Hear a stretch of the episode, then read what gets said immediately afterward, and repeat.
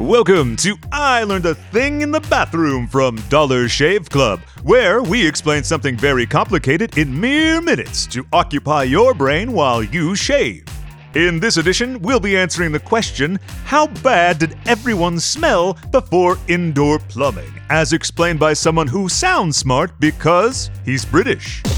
While people in medieval times weren't quite as filthy as we tend to think, they certainly weren't clean by today's standards. But did people in ye olden days even, you know, wash? Prior to the Middle Ages, bathing was a pretty popular pastime. The ancient Greeks invented the basics of the spa as we know it, and the Romans built on this tradition with their cultural obsession for cleanliness, erecting majestic bathhouses wherever they conquered. While medieval Europe didn't continue this trend so lavishly, public baths were still extremely popular until around the start of the 16th century, at which point their use declined dramatically. How come? Three reasons the Black Death, an outbreak of syphilis, and the Catholic Church. The first is the easiest to grasp. The bubonic plague wiped out 60% of Europe's population in the 14th century, and after that, people were naturally more cautious about sharing bathwater with strangers. As for syphilis and the church, well, as you might expect in a world of unregulated unisex bathhouses, hooking up was pretty common, and many even became fronts for brothels. Syphilis spread like mad, and the church, which already took a dim view of bathing as an act of vanity, with some monks only permitted to bathe four times a year, soon proclaimed bathhouses to be the work of the devil. Eesh. So, what happened next? An aversion to bathing that lasted for several hundred rather smelly years, right up until indoor plumbing was introduced in the 19th century.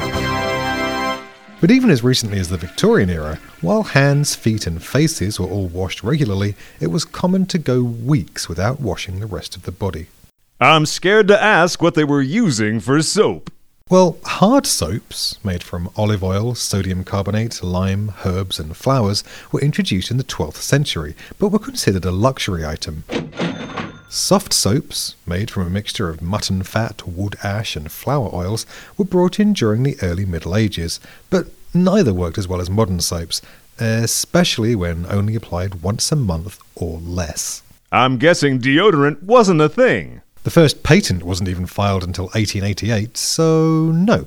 Even amongst the aristocracy, smelling good was a rarity. King Louis XIV of France, who it is believed only took two baths in his entire life, was described by one Russian ambassador as, quote, stinking like a wild animal.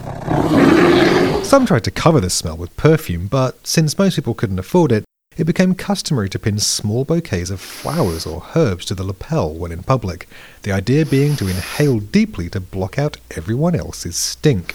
Known as nosegays, literally something to make your nose gay, that is, happy, they were the pine scented car freshener of the medieval world.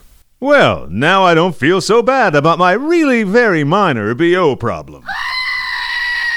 Tune in next time for more I Learned a Thing in the Bathroom. And in the meantime, head to dollarshaveclub.com for more podcasts and a big old pile of grooming products.